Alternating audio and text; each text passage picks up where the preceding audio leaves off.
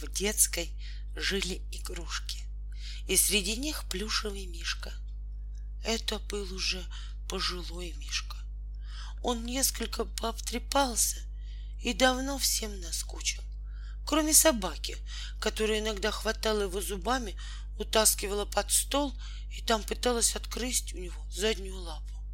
А Мишке-то какая от этого радость? Лежал он себе в углу, брошенный всеми, и размышлял.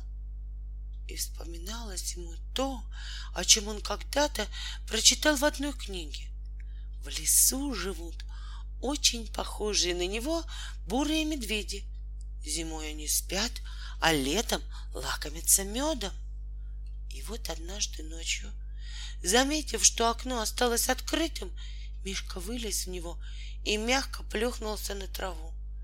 Потом встал, отряхнулся, потопал через лужайку к забору, протиснулся через щель, обернулся, глянул в последний раз на родимый дом и побрел в лес. Много дней и ночей Мишка бродил по глухому лесу, но бурых медведей так и не встретил. «Может, спят еще», — подумал он.